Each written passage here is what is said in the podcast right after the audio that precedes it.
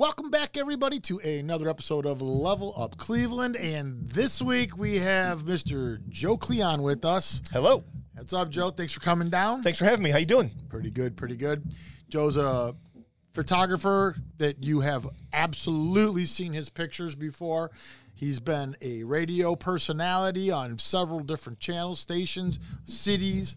Um, you may be familiar with him. He's, he's done some work on NCX here, here locally, and where I'm most familiar with you is back when you were doing the Metamorphosis show on college radio on JCU now. WJCU. Yeah, we, we're we're also used to the UJC moniker. That it's, it's hard for me, but but you were that was that's where I remember you mostly from. Actually, was from that. That was Um, fun. That was that was the funnest time of 20 years in radio. That was the funnest time was when I started off on college radio. Yeah, and and you know that was Bill Peters and you basically, and a few you know others. But that was the time when all that was starting to to, to the Yeah, eighties. Saturday night was the metal night. Bill was on Friday, and then me and Erock did shows on Saturday. It was cool. And then somebody named Micho was also on on Saturday, if you remember him. well, that now And that I, Mario Becerra, he was on Saturday too. and that was when and, and wasn't Kapka in the morning? Wasn't Yeah. Mitch Mitch Kapka? Yeah. Wasn't he in the morning? He did like Spooky Tooth and them guys, that bands and stuff. He like was that. really mean to me. was he?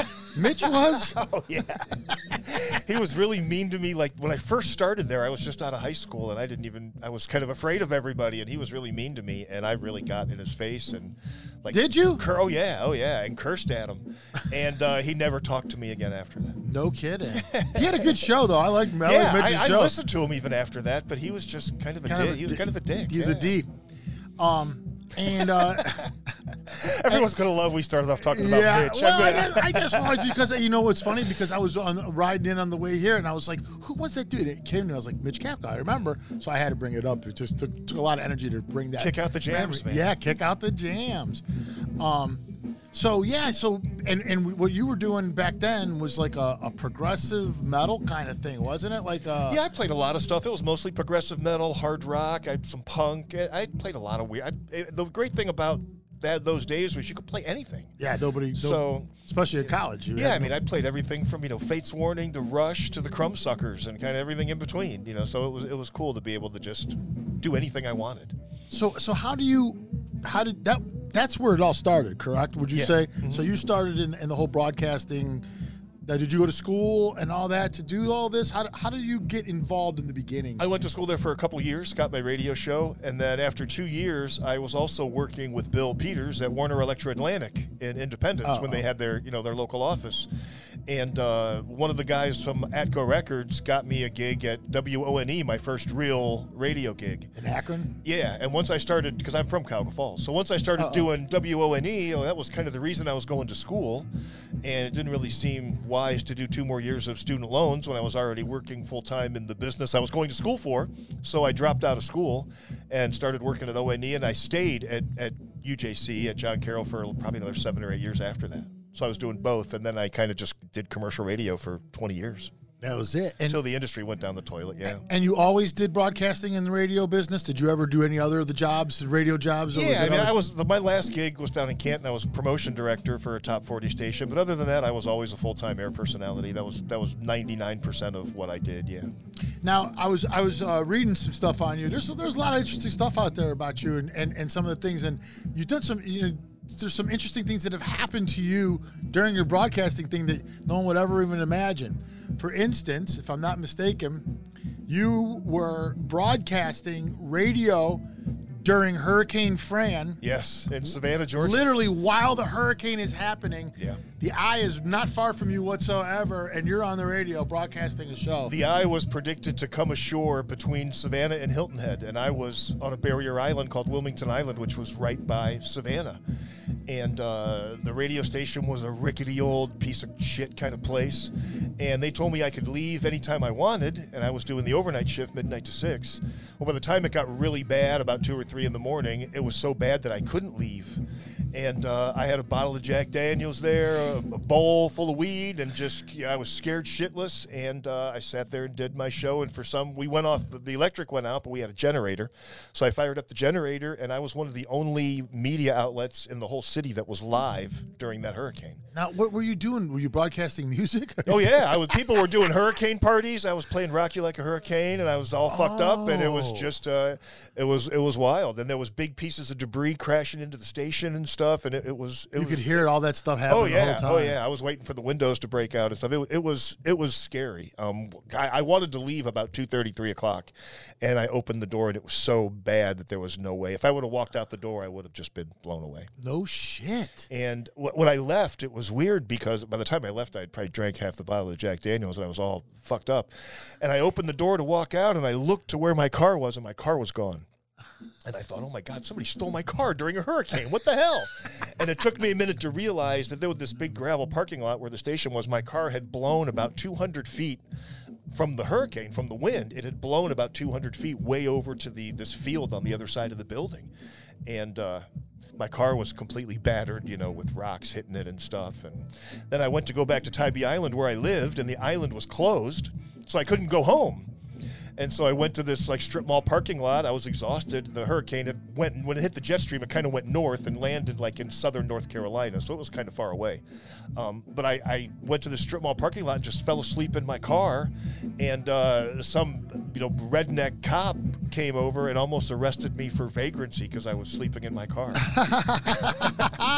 It was a it was a Pretty wild experience. It was an interesting. I have, I have a tape of that somewhere, and I've always been wanting to dig that up because A tape of the show that you actually Yeah. wrote? Oh, yeah, that would be And really you can great. you can hear like bangs into the building, and you know it, you can like hear the wind roaring outside and stuff. and are you It was- talking about all this as this is oh, happening? Oh yeah, I'm Like, putting what- people on the air. Anybody that still had a working phone, I was talking to. I was oh, talking no to some people. kidding. Yeah. You were doing all that kind of stuff. oh yeah, it was it was, it was a hurricane right now. yeah. Is that what they're playing? I, I don't know what they're playing, but it sounds like bashing rocks up against the wall from a hurricane. It's hurricane. like Charlie Brown's parents. That's what it sounds like. So, what got you interested in doing that to begin with? What, what, what, at what point did you want Radio? to? Yeah. Um, when I was about 12 in Cuyahoga Falls, um, I used to, when they started the Rockin' on the River down there in Oh, yeah. Cuyahoga Falls, it was called the TGIF parties, and they had bands that would play down there. And my mom would drop me off on Friday after school down there, and I would watch the bands, and she'd pick me up at eight or nine o'clock. And uh, I got to know there was a, a radio station in in Cuyahoga Falls called WCUE. It was a, a, a AM station, but they played like top 40 and rock, and they played like, you know, the Zeppelin song that was the radio song of the day, like Heartbreaker, and, you know, stuff like that. And they sponsored this TGIF party. So I started going down there and started watching the bands, and I became friends with some of the guys from the radio station. And so after the bands were done, I would help them pick up trash and help them clean up and stuff. And so the one guys asked my mom when she was picking me up if the next week they could take me to the radio station and give me some albums because I always helped them out. And my mom said yes. So they took me to the station and took me in this record room that probably now in my memory is a thousand times bigger than it actually right. was. It's probably as big as But this. the they're like, take whatever you want. And I'm like 12. And I took like two albums because I you know, didn't want to. And I came walking Yeah. out and they're like, no, you go in there and you come out with at least like 20. And so I got like, you know, Thin Lizzy, Black Rose, like bands I didn't even really know at the time. Um, some Rush promos. I was already a Rush fan. I got some Rush radio promos I'd never seen before and just walked out with this really cool stack of albums. And I don't know if you remember a DJ named Matt Patrick. He was on WKDD. He was a, a, a Northeastern Ohio DJ for probably 30 years or longer. Um, he was just starting out there, and he let me sit in on the air with him for like an hour and showed me how to cue up the records and how to talk up to the post and do all that kind of stuff. And so I started doing that at home, just you know, playing radio, and that's kind of how I got interested. You just it got the fever, man. It And then when I was at John Carroll and saw you rock at the radio station, and he said he would give me my own radio show, I'm like, oh hell yeah! This is you know I've always thought about this, and that was my opportunity, and somehow I fell into it that way, and ended up doing it for 20 years. so so, and you went to school for broadcasting there also while you did the radio station. I, my, true? my degree was in communications, but the first two years I really didn't take any communications classes because it was a Jesuit university, so they were all kind of religion classes, theology classes. There might have been a history of broadcasting Yeah. class, and that's one of the reasons I dropped out because I was paying all this money for classes that I didn't care about. they weren't gonna they weren't know? gonna help you in Yeah, what you were trying to pursue. I mean, I wasn't to talk about earth science when I'm doing a rock show or anything. Right. So, you know, it, so it just seemed kind of a waste. I, I was really just there.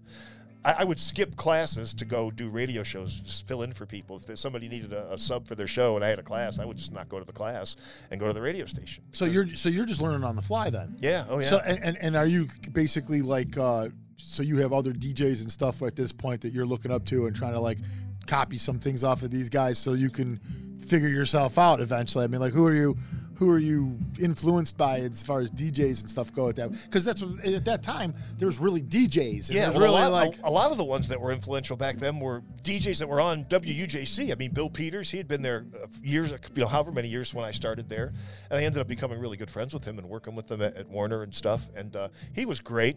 Um, Sue Sendas was on the air there.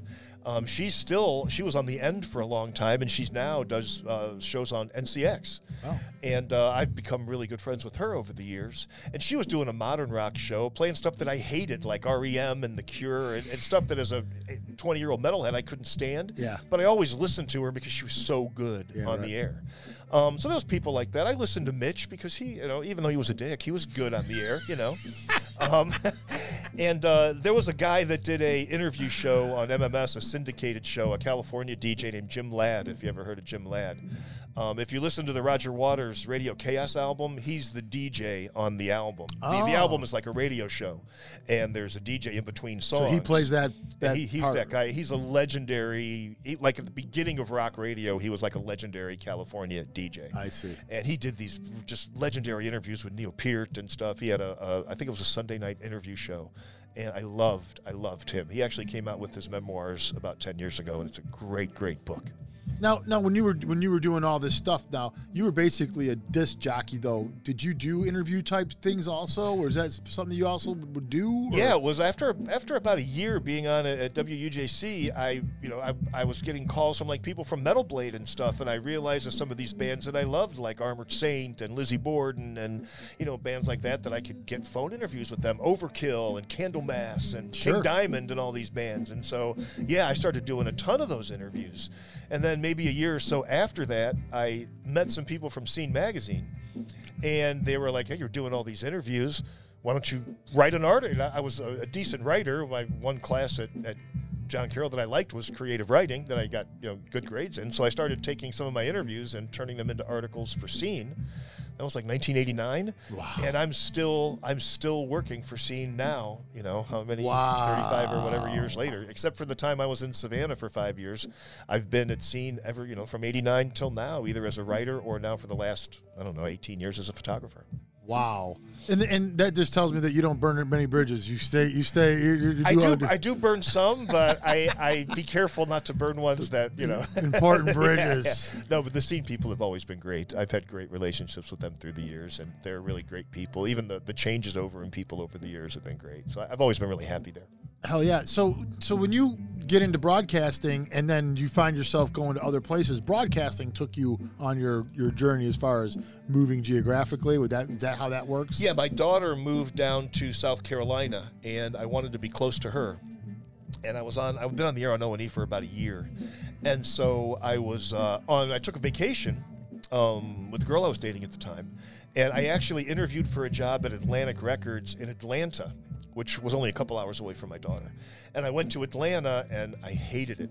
The first, right when I got off the highway and got into downtown, some homeless guy came up to my car and was squeegeeing my window, and I'm, I'm telling the guy to you know get the fuck away from me, and he took his bucket of dirty squeegee water and just threw it in the window and covered me in dirty water.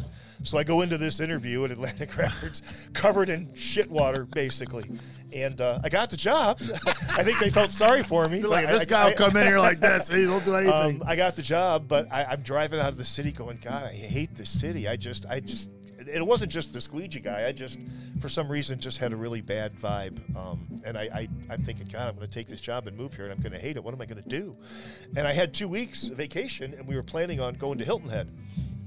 So on the way to Hilton Head, um, I'm all disheveled and pissed off and not knowing what I'm going to do.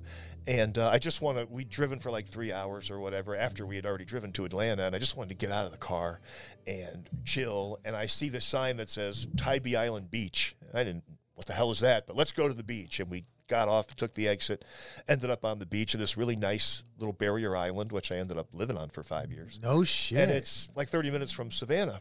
And so I'm sitting on the beach with the boombox, listening to, you know, finding a radio station. And I found this rock station that was like one of the best rock stations I, I ever heard. We sat there for like four hours and I'm listening to the station. It was freaking great. And I went to my car, of course, this is before cell phones, and dug out some quarters and went to a payphone and called the radio station and somehow got the program director on the phone. And hey, I'm this douche from Cleveland. I'm looking for a job. You need anybody? And uh, he's like, well, yeah, we need somebody on our morning show. And I went in the next morning and got the job. Get the hell and out I of here. called Atlantic and told them I wasn't going to take the job, and I moved to Savannah instead. And I was there for about five years till I got the job at NCX, and I moved back to Cleveland because I always wanted to work in Cleveland, and I moved back to take the job at NCX. Wow. My That's a Savan- my- great story. My Savannah time was fun. It was fun. And I also worked for another station in Savannah, another rock station. And then during that time, I took a year away and went up to Vermont and did some network broadcasting in Vermont for this network. Um, and I was up there for about eight or nine months doing winter sports network stuff. No shit. And I spent three or four months skiing all through New England and doing broadcasts from the ski resorts and stuff. And had a company credit card and a brand new Jeep. And it was just three months of party. It was just it was it was a three month party. So you're just going up there at that point. And you're just like talking to th- these athletes and stuff like that. These skiers. No, or- I'm doing I'm doing ski reports basically around New England, given the conditions on the Oh, mountains and, I and you know see. of, uh, everywhere. I was doing even West Coast places and talking about Vail and places like that, and then also all throughout New England. I did about 40 stations. I did two broadcasts every day, um, one right after the other because I'm on, you know, I didn't call the places back later. But I would do two in a row on 40 stations, a couple TV stations. It was 80 to 100 broadcasts every day. It took about four or five hours. And uh, that really honed my skills as a broadcaster because some of those stations and those TV stations, if you were, if you were not 59.5 to 60.5, if you were anywhere outside of those parameters, you had to cut your report over. And so I got to the point where I could do that really easily, and that really, really helped my my broadcasting skills being able to do that. So that was a, I didn't know it at the time. I just took it because it paid well and it seemed like something cool to do. And I, I had just left my job at the one radio station because the program director was the owner's son, which you know. How often is that a good thing? And the Never. dude, the dude was a big coke addict, and it was just a. That's usually, that's, and that's usually the other part of that equation. Somehow, when it's the owner's son, the son's a coke addict. he's, yeah, he's, he snorted himself to death a few years after I left. Um, but Oh, it- really? But, but I, I got out of there and went up to Vermont, and I didn't realize that it would be. It was a really great job for for my broadcasting because it just really honed. Instead of just going on the air talking about whatever the hell I wanted, I was really, You had parameters was that- yeah, really tight- regimented, and it, Yeah. it was disciplined, and it was great. I was really, I, I'm really fortunate that I had that period of time. now, now, as, as far as uh, your whole the way that your whole broadcasting career went, do you have any regrets? Is there anything? I mean, it sounds like you're pretty like as you, as you talk, it sounds like yeah. And then I did this, I did. And it sounds like you you did. I regret I didn't go into a profession that paid better. I was going to get into that a little bit, but I mean, like it, it, you know, all the broadcasters do complain, and say this this this profession does not pay uh, shit. Um, I really don't have any regrets. I, I had a ton of fun. I'm a huge music head, and being able to do that, um, and you know, commercial radio jobs are not easy to get. I mean, if you look in Cleveland back, I mean, it's a lot different now. There's even less jobs, but in, in the '90s, you know, there's maybe a dozen rock radio DJs. Yeah. How many other, you know, how many car mechanics are there or other professions? So those jobs were hard to get. Yeah. And when I could score those jobs, I always felt like it was an accomplishment just because they're so few and far between. Yeah. And I think you had to be good to get those jobs. Well, yeah, right. Um, and it, it was it was a lot of fun. I mean, I, I remember at NCX, that's where I met Michael Stanley, and I ended up working with him as his photographer for 20 years. But uh, I was I would fill in for the production guy who did their commercials because I knew how to work Pro Tools, and they had an early version of Pro Tools that they did all their commercials on. And uh, so when the production guy was on vacation, I, they would take me off overnights, and I would go sit in during the day and do production. And so one day I'm sitting in there, and Bill Lewis, the program director, walks in. He's like, "Hey, Michael had a flat tire. He can't do his show. It's like 20 minutes until his show." He's like, "You're doing his show. We can't we can't get anybody, you know, in that 20 minutes." And I'm thinking, "Holy shit, I got to do Michael Stanley's show," and I was terrified, but I, I went in and did it, and had a great time. And the next, I, I'd only met Michael a couple times. I kind of tried to stay away from him because I didn't, you know, didn't Yeah. want to bother him when he was working and whatnot. And he came in and said, "You know, dude, you sounded great." And uh, every time he was off after that, he had me do his show. So Oh, I was like his fill-in guy. His personal fill-in Yeah. guy. And then I started doing photography, and uh, he saw some of my photos of Wish You Were Here because I already worked with the band, so they were one of the first bands I started shooting. And he had me come out and start to do some shows, and I ended up working with him for 20 years. And how almost, much- almost 20 years as his photographer. So so wow, so that's a good way to start your, your photography career. Yeah. Because that catapult that could easily quickly catapult you Oh, yeah. legitimacy. I mean like, well this is Michael Stanley's photographer. It's like, oh yeah, well and there was a photo I took at Tower City of the band, and I had only done a handful of gigs, and I was there, and he's like, "Hey, in five minutes, we're gonna do a band photo." And I'm like, "Shit, I've never done a band photo with anybody before." Yeah. And I took this photo at the back of the stage, like facing out over the over the crowd, and they used that photo for almost every gig from 2006 until he stopped playing Oh, before the before the pandemic. What, so so what exactly got you into the photography? It, was that just was it was it a, money based decision? Like I'm a- not making it- enough money. It was a total accident. I uh, bought a thousand dollar camera that I couldn't afford for a trip to Mexico. I was going to visit the Mayan ruins, and I wanted a decent camera to take pictures of like Chichen Itza and Tulum and the Mayan places that I was planning on visiting. And uh, so I bought this thousand dollar camera. I'd probably taken 200 pictures with disposable cameras in my life. I didn't know a thing about photography, but I saw this advertisement for this Sony camera. It took those three inch CDs instead of memory cards, and the the advertising was all you know, wowed me. And I I put this thing on a credit card, and I couldn't afford it, and I was thinking it was the dumbest thing I ever did. And I went out to Mexico and just had the camera on auto, just point and shoot, and I got great pictures of the the pyramids and the the Mayan ruins. And so I come back and I'm thinking, what am I going to do with this thing? I, I haven't even made a payment on it yet. and I was a big fan of Art Bell, you know, the Coast to Coast uh, AM radio show. And uh, so I was Coast to coast. I remember coast to coast. It's, yeah. it's still on now. Is it? Noory, yeah. But our Art Bell, the Art Bell days were fantastic, Yeah. and I would stay up because I was an overnight guy anyway. Yeah, it was so late, I, I was. I was used to being up overnight, so I listened to that show all the time. And uh, I'm listening to the show a few days after I got back, and they said like on Friday they were doing a show on the Mayans. So this is 2002, and I emailed them and said I just got back from there. I got these great photos, and I sent them a couple, and they wanted to use it on the front page of their website. And that was the most syndicated radio show on the planet at the time. I mean, it, it was all over the, the earth in Yeah. different, all kinds of countries. It was everywhere, hundreds and hundreds and hundreds of stations. So they put my photo on the front page of the website, and they linked to my page of photos from Mexico. And I sold about four or five hundred dollars of photos that night. almost almost paid for half the And I thought, holy shit, I can make money with this goddamn thing. and uh, so I was working on the crew with Wish You Were Here, you know, E-Rock's band, because we were friends since John Carroll. I started taking pictures at those shows, and then Michael saw that I was starting to take photos. I started taking pictures of Michael. And I had lots of connections from my commercial radio experience and from working at Warner Elektra Atlantic from the record labels. So when second B class bands like Collective Soul or people like that would come to town, if I knew a record guy or knew somebody at the label, I would get a photo pass. Excuse me. And every every one I got, it was easier to get the next one. yeah, right, right, right. So And I would have never imagined that 20 years later I had shot 1,500 bands and, you know, bands like Paul McCartney. And I, I look back on it and it just blows my mind because it was a freaking accident. I just I just stumbled into it. Which and is- once the ball started rolling, I just ran with it, you uh, know? which is how a lot of things start for people all the time. So and I never took a class or read a book or anything. And, and after I got really got going, I never wanted to do that because I didn't want to be clouded by rules. Yeah. And so I just never. I'm just completely doing your own thing, doing your own Yeah. thing.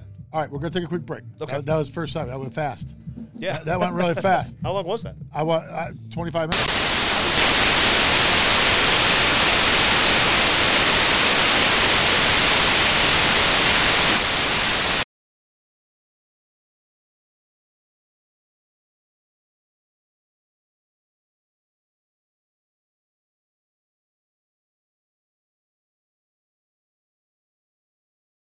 One Life All In, The Spud Monsters, Run Devil Run, Lifeline, and my solo band, Foos. I'm coming at you live to let you know I have a new book out called Motivate Me. It's a memoir of inspirational quotes, stories, and life lessons. This book takes you through my life and shows how I've handled adversity firsthand by the inspiration of others. If you lack enthusiasm but want to make goals in life and get after them, then this book is for you. To order, go to my website at foosforlife.com. F O O S E F O R L I F E.com. Foosforlife.com. I'd like to send a big shout out to Big Bri and Pat, the producer at Level Up Cleveland, for making a platform for hometown musicians and artists like myself to promote our bands and projects. This is Don Foos signing off for the Level Up Cleveland podcast. Peace out.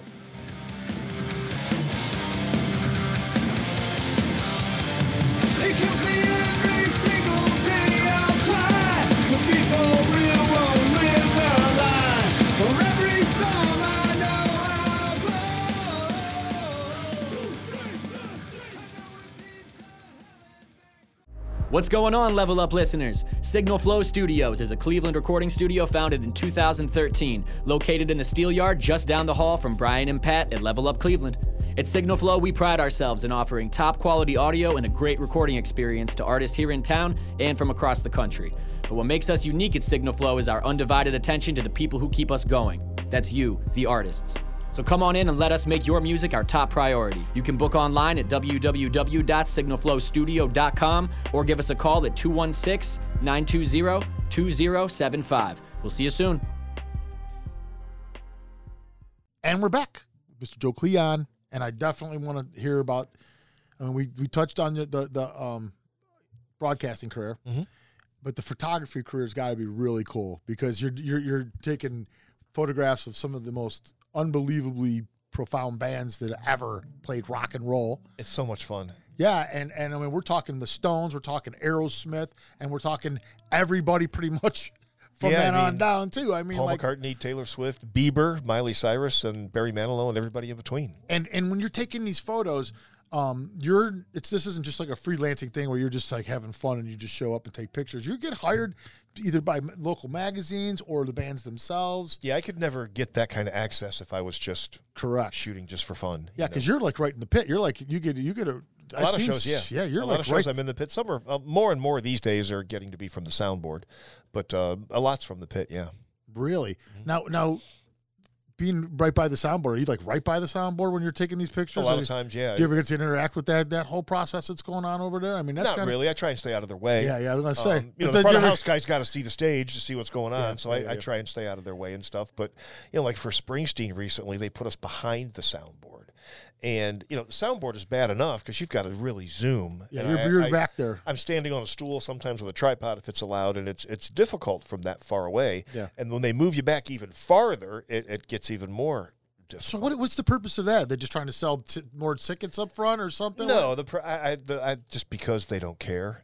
Um, I think, and they, they just you know just like why that they have the rule of the first three songs. Um, you know, most of the time I'm just allowed to shoot the first three songs. Sometimes it's the first two songs, really? and that's just the way it's been for a long time. Is that because they're afraid the bands will look like torn? You know, like yeah, they start falling look, apart. Yeah, they'll look more like a rock and roll band when they get some sweat on them. Yeah, like I'm Um, thinking they would look better after the like the tenth or I eleventh. mean, there's some bands I'm allowed to shoot more, or shoot the whole show, or, or some band like uh, Britney Spears actually is smart. Like I, I got to shoot like songs four, five, six, and seven, and the reason was because that one had the most outfit and set changes, so it had the most diverse amount of photos. But I think a lot of bands don't even know what the restrictions are on the photographers. They don't even pay attention, and the publicists and stuff don't even tell them. Has that changed over the years as far as your restrictions go? It's gotten a bit worse. Um, it was, I mean, I, I didn't start till 2002. Um, and I, I know a lot of photographers, you know, like Anastasia Pantsios and Janet Macoska, who are friends of mine, that, you know, back then, you know, you shot Zeppelin at, at the Coliseum, you shot the whole three hour show. Yeah.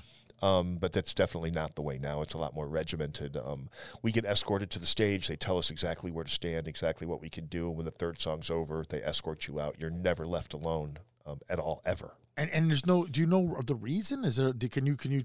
Why? Why is? Why would? Why? Probably because some assholes have screwed shit up and you know done things they shouldn't have done and stuff, and they just it's just, just very tightly controlled. And a lot of bands don't want, you know, they don't want you to catch photos of them, you know, doing something, going behind an amp or doing something or picking their ass or whatever. Um, you know, so they make sure that everything is really regimented. I got it. I got it. I got it. Now, any like more like most amazing? I mean, come on, you're you're, you're uh, you know this the, the idea of doing this puts you in how many shows? Just there alone I've done opens your eyes to, fifteen hundred. I think I've done give or take about hundred. and that's and that's concert shoots. Yeah. Holy shit! For a while before COVID, for about six years or maybe seven, I was doing 100 to 150 a year. Wow. and I also have a day job working at home for a, an indie music distributor. So it was a it was a grind.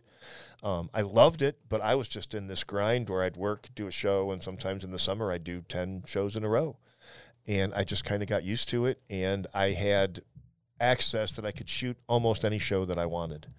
And so I took advantage of that. I wanted to build a huge portfolio, and I had access to all these big artists. So I, I did as many shows as I could.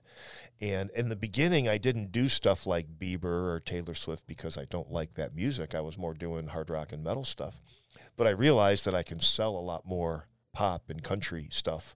Uh, Bruce Springsteen fan that's our age doesn't really care about buying a photo, but a mom that took her kid to her first show at Taylor Swift or Bieber always wants to buy that photo. Yes. And visually, those shows are a lot better. Springsteen's got kind of a minimalistic light show. Well, the pop bands, a lot of times, they're not even really singing half the time.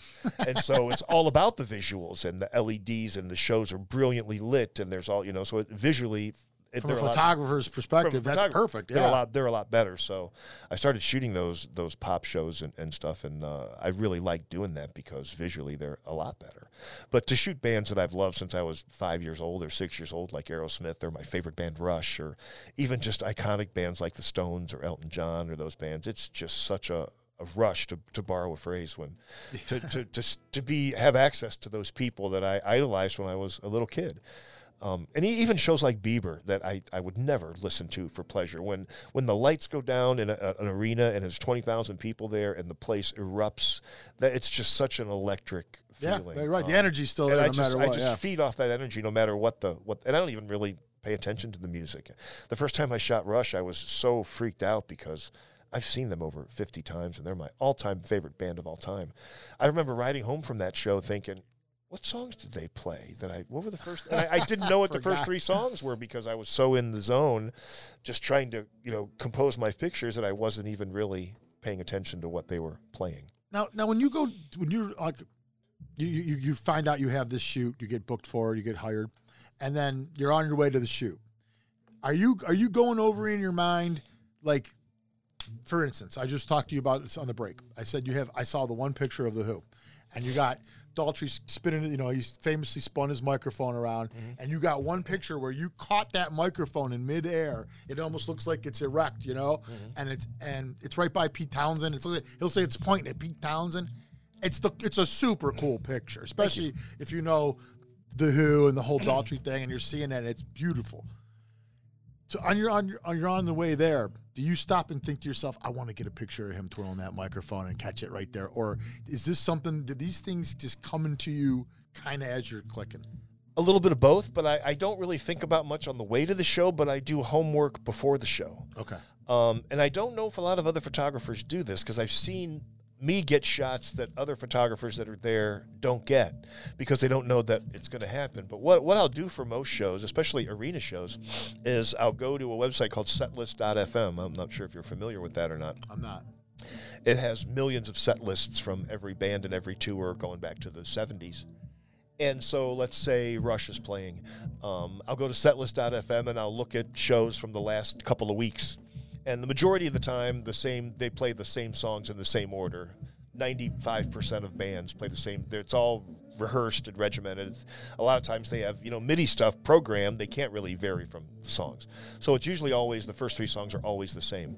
So I find out what those three songs are, and then I'll go to YouTube and I'll search for those songs, but I'll search the parameters where it only shows videos from the last month. And it's usually cell phone videos, but I'll get shots from a week before on the tour, and I'll watch those three songs. And a lot of times, the beginning of the second song, the singer will jump off the drum riser, or there's something that happens every time. Yeah. And so I, I realize what those are, and then I can be ready for them when the show happens. And you know, the the singer will grab something, or there'll be a special lighting thing on the guitarist or something, and I'll be ready for that shot, and I'll see the other photographers are pointing the other way because they don't know that that's Wow. happening. So that's kind of that's kind of the homework that I've done, and I've been able to get a lot of good shots I would have otherwise missed because I take 20 minutes and just watch some videos, you know, from fan videos, cell phone videos. Yeah. Now, during this time, you know, like there's you're you're kind of like, you know, I mean, there's the there's the, the average fan at the show, and then there's you, the photographer, where you're, you're kind of like more intimate with the with what's going on with the band. The band knows they're being photographed. Obviously, every show they're being photographed. So. Do, do, do you ever have interactions with these bands or, or anything crazy happen where you actually are aside from the ones that hire you directly i'm talking about more so like some of the bigger bands and stuff like that you ever have any? Not very often, but sometimes. Um, you know, I've partied with a few of them, um, done some, you know, hang, hung out with some backstage. Um, I got thrown out of the pit by Joe Jonas one time. oh the jonas brothers That's kind of street cred, being thrown out of the show by, by Joe Jonas. You know, um, It definitely helps you. uh, he was he was lip syncing, and and like during songs, he would move the mic away from his mouth, and the vocals would still be unaffected.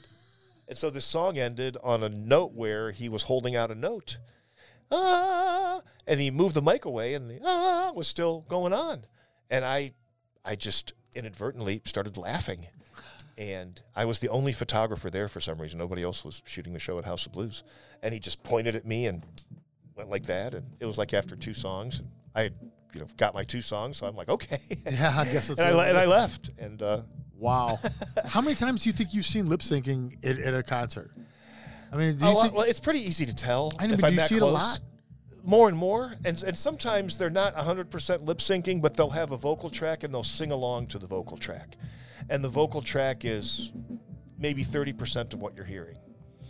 Wow. And you know, there there's some pop artists I, I won't name any, but there's some pop artists that they'll be running all around the stage and doing these choreographed dance routines and up and down stairs and stuff, and the vocals are unaffected. They're pristine. Yeah, I've But noticed then, that. but then in between songs, they'll turn on their head mic so they can talk to the crowd, and they're out of breath. Yeah. And you know, hey, they're talking to the crowd, and then the next song starts, and boom, it's back to Yeah. back to pristine land. And you know, it's pretty easy to tell what's going on Yeah. there if you you know if you're paying attention. yeah, but, well, you, got. You got to. the 12 year olds in the audience don't care, but it's it's easy to tell. Any any uh, shoots stand out? Like, is there is there is there one or is there one that you just for whatever reason you don't forget that one or? Rush, tw- the two times I've shot them just because they're my, my favorite band. Um, the Stones, because they're just such an iconic band, to be able to shoot them was. I'm not really a big Stones fan, but it was amazing to to shoot them. Any, anybody that's of that caliber, like Elton John or Paul McCartney or the Stones, even if I don't like them personally, Yeah. just to shoot somebody who is so iconic and is known worldwide. Uh, my Kiss shoots were always fun because the one thing that's great about Kiss is the first three songs, they really don't even pay much attention to the audience. They're just mugging for the photographers. They will come up and point and, and get right up in your face. And that's why ever since you were 12, every picture of Kiss you've seen is freaking great because that's what they do. And that's why they're, that's why they're, their image from the 70s is so amazing is because they've always taken that into consideration. Smart, played to the cameras, Very always smart, knew yeah. how to how to to manage themselves. Always. And, and I've al- I've been a big Kiss fan since I was a little kid, so th- that's that's a fun band for me to shoot. Hell yeah. Well, and just the fact that they're Kiss. Kiss, I mean, like if you're gonna shoot something, like how much more colorful and how much more fire can you get? You know? In, Mm-hmm. Yeah, in that's the one. That's the one rock band that the stage show is just so incredible. Yeah. um, it, it's fantastic. And other bands like Rush always have had really, really good stage shows too. But then there's you know like Springsteen and people like that where they're just minimalistic, but uh, the focus is on the performers. So I still get good shots. It just doesn't have anything to do with the lighting. It's just the performer and catching the performer in the zone. You know. Yeah, and you do. You tend to like a lot of your photos that I'm looking at. You tend to capture these people like, like, like when you're looking at the the Steven Tyler photos and stuff. It's like you you capture those things that, that make Steven Tyler Steven Tyler, like the little things that he does, and you and you're like, that's that. In that one moment, you got it. It's like, oh yeah, that's. That's what he does. That's how he looks. That's his thing that he does, and you get it every time. It seems like. I had a couple people when I first started tell me that uh, a couple different things. One was that it uh, my photos made them feel like they were there, like they didn't go to the show, but your photos made me feel like I was at the show. And then other people who were there would tell me sometimes that my photos took them back and, you know, from when they were there at the show. And that's kind of what I, I try and capture is just, you know, the, the emotion of the performance when the, the performer is so in the zone that they're not even really paying attention to the crowd, that they're just in their own little world, in their own little happy place, and they're in the zone, you know, Yeah. and that's kind of the, the only way I can really describe it. When they're just totally into what they're doing and they're nobody else in the world matters just what they're doing on the on the guitar or in the song is is captured in the moment you know Is it is now from a photographer? Do you take a lot of pictures during a shoot and then have to go through a lot of them and say, oh yeah yeah Is that how that works? I mean, like it's constantly pick, and then there's hundreds of pictures that you're sifting through at the end of a a, shoot. a lot of times during a guitar solo or somebody's jumping off the drum riser or they're doing something like that, I'll have my camera on five frames a second. Most of the time, I do have it on five frames a second. So I do bursts of photos. Oh. And sometimes that seventh photo or that tenth photo, the first six can, you know, be shitty. Yeah. But that seventh one is the iconic one. Like I've got a photo of Stevie Nicks with her leg kicking her leg up. and I it's- saw that. perfectly vertical. Yeah. And that was a burst of like 10 photos. And the other ones were, they were worthless. But that one photo in the middle of the set was the perfect one. And that's the only one I care about. The other ones I'd throw away. And with memory cards, you know, I can take as many photos as I want. Um, I, there's some film photographers who still shoot film. Yeah. And the thought of doing a concert with five rolls of film and having 96, having to time out 96 photos over a show, Yeah. that's horrifying to me Limit, because yeah. I'll do 96 photos in the first, you know, minute or so of the first song. Yeah. Not much less trying to space that out for the whole show. That's, I, I can't even imagine that. So, so when it comes to this job, if you want to call it a job or hobby, or it's a job, I mean, you're getting paid to do it. So a lot of your time is in that part. Oh, yeah, I would imagine, right? It's not so much the shoot itself. The shoot's quick. You get in there, you take your pictures, you get out. Now, now, now you got to go through everything, and you got to freaking, and then and, then there's editing to the pictures also. A lot of yeah, well, a lot of editing. It's, it's Yeah. you know even the perfect picture I edit. It's really no different than a guitarist in the studio can lay down the perfect guitar track, but you can always make it a little better with an little- EQ or some verb or delay or whatever Sure. you know effects. So that's uh, I do a lot. I do a lot of editing on, on photos sometimes, um, and you know like for the pop artists with three minute songs, you know a lot of times I'll look at the timestamp on the first and the last photo just to see how long I was shooting, and sometimes it's seven or eight minutes.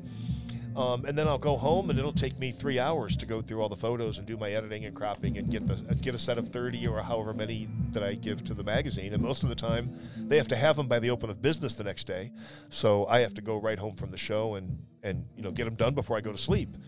And the three song thing used to bother me, but over the years I've gotten used to it or actually like it now because especially places like Blossom, I can get the hell out of there after the third Yeah, song and stuck not, in traffic not spend three hours in traffic. Yeah, Um, and if I stay for the whole show, which I do sometimes if I really like the band, but if I stay for the whole show, I'm up till four in the morning. Yeah, right. So I get out of there after three songs. I get home. I'm usually done by midnight or so, and it's a, a decent. It's a kind of an early evening. Um, not, not, I usually do things in chronological order, but I want to go back to something that we you touched on because it's, it's just, I think it'd be interesting. You said you were Michael Stanley's basically personal photographer for 20 years. Concert photographer. yeah. Mm-hmm. concert photographer for 20 years.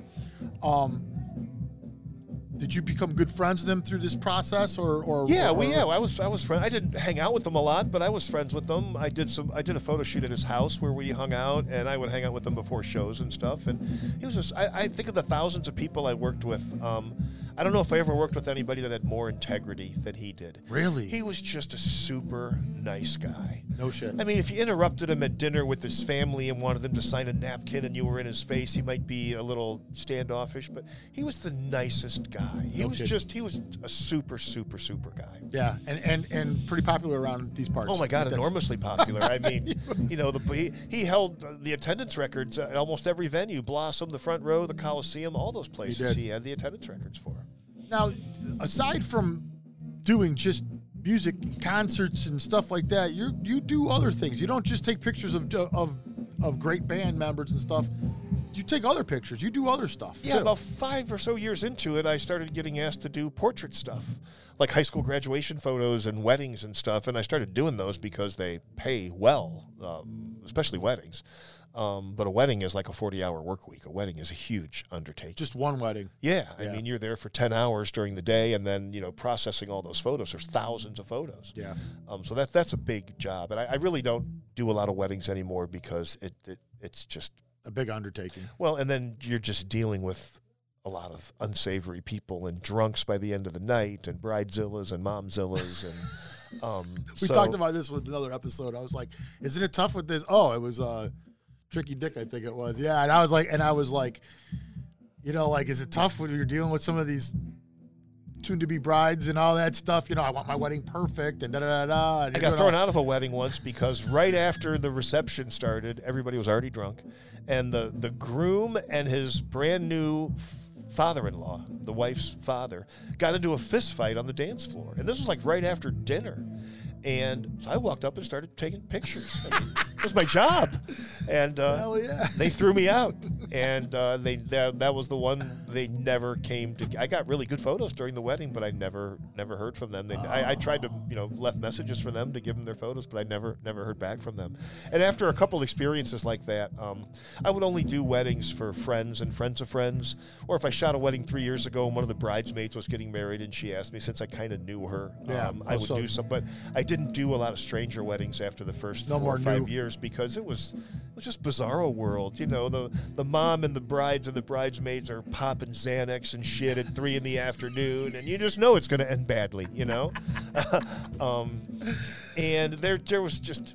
It was just not fun, and I, I, I got into photography doing concerts, and that is so much fun. Yeah. And weddings were just not fun at all. So I, I really kind of stopped doing it because I don't want to do stuff that's not fun. Yeah. Hey, let me ask you this. Now, as far as the photography goes and concerts go and stuff, what's The portrait stuff I love. That's that's fun. well, I'm just wondering, what have you noticed so far as far as before the pandemic and after the pandemic? What has changed as far as that goes? Have you noticed anything different? Not really. I mean, when the pandemic started, I lost a ton of gigs. Um, and about a year after, like 2022, I really didn't shoot much of anything. I just, after doing so many gigs and 150 a year for so long, I didn't realize how much I loved the downtime. And I started to really enjoy it. And I started doing some stuff like cooking and some stuff that I never thought I would enjoy, but I really started enjoying it. And uh, I kind of got back into it uh, about a year ago, and then uh, very, not very much, but then I've kind of been building up a little bit. I'm still not near close to the level I used to be, but I'm starting to do to do more shows. And I, I think the only thing that's really different is that's uh, there's a higher percentage of shows that are from the soundboard, and some of the agreements are more restrictive um, where uh, if I have to sign over copyrights to a band, I, I usually won't shoot the show. Oh. Because I, I, I've retained the copyrights to all of my photos. So you want control over that Yeah, part of it? of course, yeah.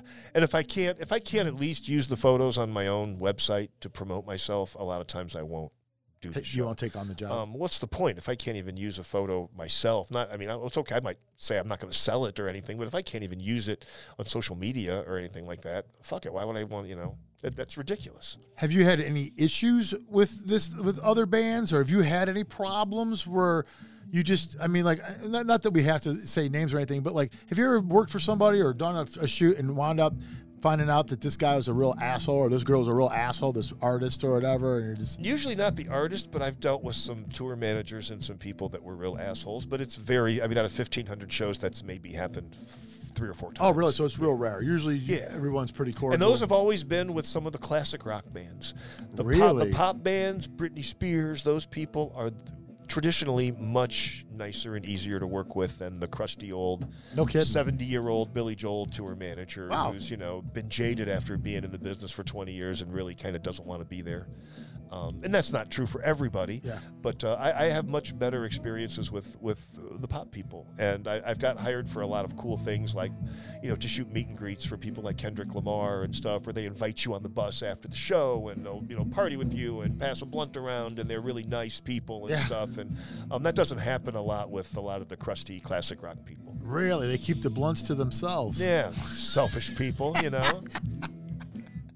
So what do you think, uh, like as far as the future goes with all this? I mean, like, is just going to keep going with the photography for now? Is that it? What about broadcasting? I mean, like, are you, are you, you ever get an itch? I do radio shows for the indie network that I work with of independent bands, um, but I don't think I, I don't know if I maybe if if the trend turns around from the iHearts and the you know conglomeration stations and Yeah, terrestrial you know, radio is, um, is taking a backseat lately to a yeah, lot I of mean, I, yeah. I would I would do something. I, I might be doing a couple of shows on the Summit um, down in Akron. I, I was talking to them recently about doing some stuff. Pretty popular. Um, yeah, it's, it's a great station, Yeah. and my program director from Rock 107 in Canton, where I used to work, is involved there.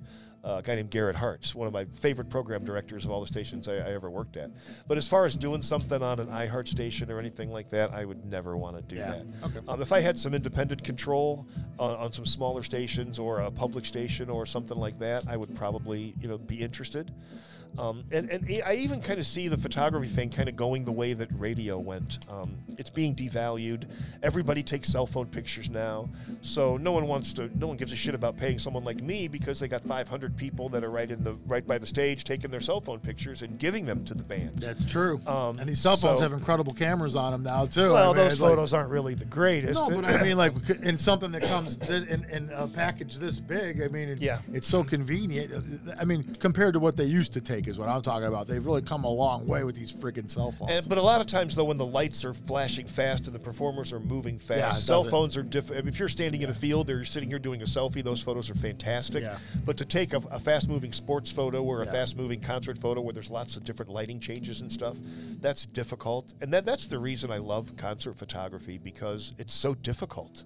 I could sit in the field and get a picture, a perfect picture every Yeah. time because you can make minute adjustments all day, all day long yeah. until it's perfect. What I'm doing, uh, even if I've shot at House of Blues or Blossom a hundred times, every light show's different. Yeah. And those lights are fast moving. They could, the stage could be completely lit up, and then there's just a spotlight on a performer five seconds later. So you can never just set a setting and sit there and, and work. You always have to adjust every five seconds. And it's really, I think, concert photography and fast moving sports photography are probably the two hardest types of photography. And that's why I like it because it, it never gets easy. It's always a challenge. It's always hard. And I, I like that because I can never I can never phone it in, you know? Yeah. We're out of time, man. I got, I got, I got to tell you, we're done. Wow, that went quick. That was fast, but it was awesome. I think we. I mean, that was cool, man. I mean, like you, you do a lot. You've done a lot. Very interesting life. I appreciate having me on. Congratulations on your recent award. Thank you, man. Very cool. Let me check that out. Hold it up for everybody. Best radio host, is that the award? Yeah, it was for best radio host. Level From Up my Cleveland. from my People Scene magazine. no, this wasn't seen. Oh, I thought I thought you got Cleveland. Music Awards is what this was from. Oh, Not okay. Cleveland scene. Oh, okay. Nah, but I'll have to edit that now. I thought I thought it was the I thought it was the scene readers poll. I wish we tried. That one we tried for. well, congratulations anyway. I'm sorry. Um, Thank you. I appreciate it. No, it's cool. Um, all right, that's it from us. I want to thank Joe for coming down here, and uh, Thank you for having me. I appreciate it. hell yeah, time. dude, it was. It's going to be great. It's going to be a good episode. Take it easy. This has been Level Up Cleveland. There's a new episode every week. Available now on all streaming services. You can catch every episode of Level Up Cleveland on YouTube. Till next week, rock on.